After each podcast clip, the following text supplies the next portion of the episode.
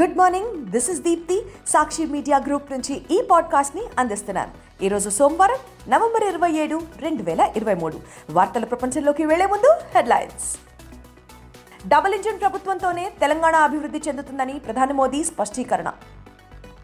పేదరికం లేని తెలంగాణనే తన లక్ష్యమని తెలంగాణ ముఖ్యమంత్రి కేసీఆర్ ఉద్ఘాటన. ప్రజల తెలంగాణ కలను నిజం చేస్తామని కాంగ్రెస్ నేత రాహుల్ గాంధీ హామీ.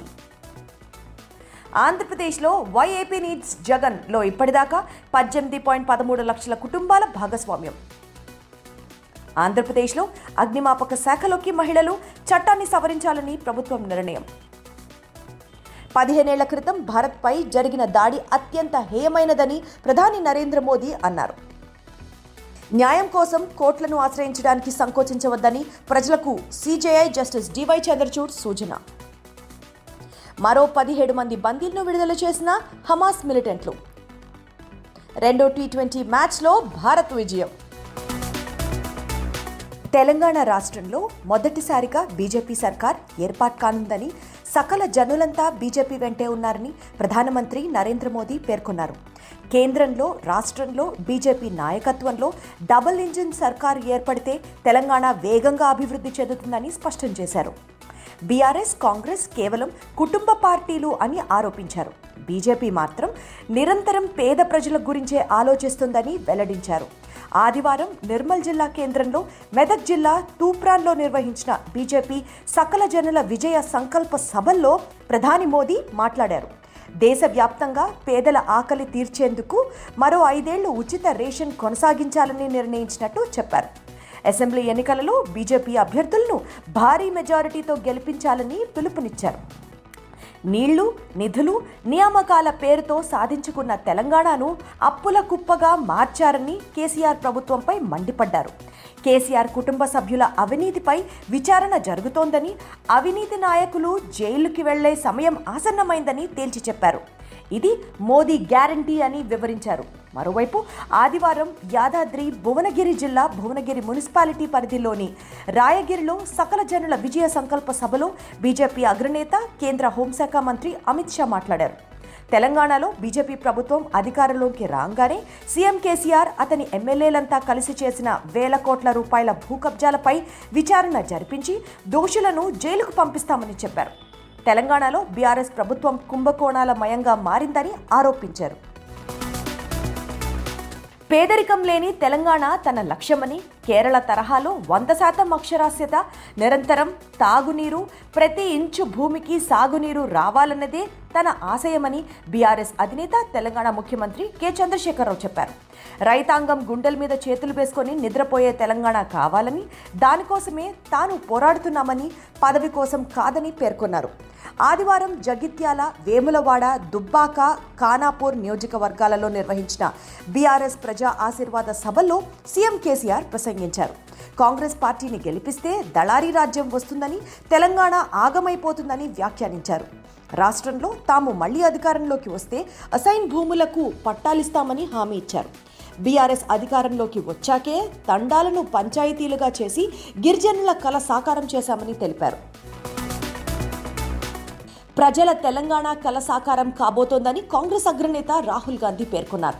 రాష్ట్రంలో తాము అధికారంలోకి రావడం ప్రజల తెలంగాణ కలలను నిజం చేయడం ఖాయమని స్పష్టం చేశారు. తొలి మంత్రిమండలి సమావేశంలోనే ఆరు గ్యారంటీలను చట్టబద్ధం చేసి అమలు చేస్తామని తెలిపారు. ఆదివారం కామారెడ్డి సంగారెడ్డి ఆందోళనలో నిర్వహించిన సభల్లో రాహుల్ ప్రసంగించారు. ఈ ఎన్నికలు దొరల తెలంగాణకు ప్రజల తెలంగాణకు మధ్య జరుగుతున్నాయని చెప్పారు. రాష్ట్రంలో సంపదను అంతా ఒకే కుటుంబం అనుభవిస్తోందని రీడిజైన్ పేరుతో ఒక్క ప్రాజెక్టులోనే లక్షల కోట్ల రూపాయలు దోచుకున్నారని ఆరోపించారు. కేసీఆర్ ఆయన కుటుంబం దోచుకున్న అవినీతి సొమ్మంతా కక్కిస్తామని రాహుల్ గాంధీ పేర్కొన్నారు. కక్కించిన ఈ సొమ్మును నిరుపేదల ఖాతాల్లో వేస్తామని చెప్పారు. ఆంధ్రప్రదేశ్లో వై ఏపీ నీడ్స్ జగన్ కార్యక్రమం జన నిరాజనాలు అందుకుంటోంది. రాష్ట్రంలో వైఎస్ఆర్ కాంగ్రెస్ పార్టీ ప్రభుత్వం నాలుగున్నరేళ్ళగా అమలు చేస్తున్న సంక్షేమ అభివృద్ధి కార్యక్రమాలను ప్రతి ఒక్కరికి తెలియజేస్తూ చేపట్టిన ఈ కార్యక్రమంలో ఇప్పటిదాకా రాష్ట్ర వ్యాప్తంగా పద్దెనిమిది పాయింట్ పదమూడు లక్షల కుటుంబాలు భాగస్వామిగా మారాయి. రాష్ట్ర వ్యాప్తంగా రెండు పాయింట్ అరవై లక్షల వాలంటీర్లు క్లస్టర్లు ఉండగా ఇప్పటిదాకా యాభై నాలుగు వేల ఏడు వందల డెబ్బై తొమ్మిది క్లస్టర్ల పరిధిలో కార్యక్రమం ప్రారంభమై దిగ్విజయంగా కొనసాగుతోంది. గ్రామ వార్డు సచివాలయాల వారీగా ఒక్కో సచివాలయం పరిధిలో గత నాలుగున్నరేళ్ళుగా ప్రభుత్వం ఎంతమంది లబ్ధిదారులకు ఏ పథకాల ద్వారా ఎంత మొత్తం ప్రయోజనం చేకూర్చిందనే వివరాలతో ఆయా సచివాలయాల వద్ద సంక్షేమ అభివృద్ధి బోర్డులు ఏర్పాటు చేస్తున్నారు. ఇప్పటి వరకు సంక్షేమ బోర్డుల ఆవిష్కరణ జరిగిన సచివాలయాల పరిధిలో ముప్పై నాలుగు పాయింట్ తొంభై ఒక్క లక్షల కుటుంబాలుండగా దాదాపు పద్దెనిమిది పాయింట్ పదమూడు లక్షల కుటుంబాల ఇంటి సందర్శన కార్యక్రమాన్ని వాలంటీర్లు పూర్తి చేశారు. ఆంధ్రప్రదేశ్లో మహిళా సాధికారతకు ప్రాధాన్యమిస్తున్న వైఎస్ఆర్సీపీ ప్రభుత్వం ఆ దిశగా మరో అడుగు ముందుకు వేసేందుకు సిద్ధమవుతోంది. రాష్ట్ర అగ్నిమాపక శాఖలో తొలిసారిగా మహిళలకు అవకాశం కల్పించనుంది. ఇందుకోసం రాష్ట్ర అగ్నిమాపక చట్టాన్ని సవరించాలని నిర్ణయించింది. అగ్ని ప్రమాదాలు ప్రకృతి విపత్తులను ధీటుగా ఎదుర్కొనేందుకు వీలుగా రాష్ట్ర అగ్నిమాపక శాఖలో తీసుకురావాల్సిన సంస్కరణలపై విజిలెన్స్ ఎన్ఫోర్స్మెంట్ డైరెక్టర్ జనరల్ ఒక నివేదికను ఇటీవల ప్రభుత్వానికి సమర్పించారు. అగ్నిమాపక శాఖలో మహిళలను నియమించాలని సూచించారు. దీనికి రాష్ట్ర ప్రభుత్వం సానుకూలంగా స్పందించింది. ఇప్పటి వరకు రాష్ట్ర అగ్నిమాపక శాఖలో మహిళా ఉద్యోగులు లేరు. సరిగ్గా పదిహేను సంవత్సరాల క్రితం భారత్పై జరిగిన దాడి అత్యంత హేయమైనదని ప్రధానమంత్రి నరేంద్ర మోదీ అన్నారు.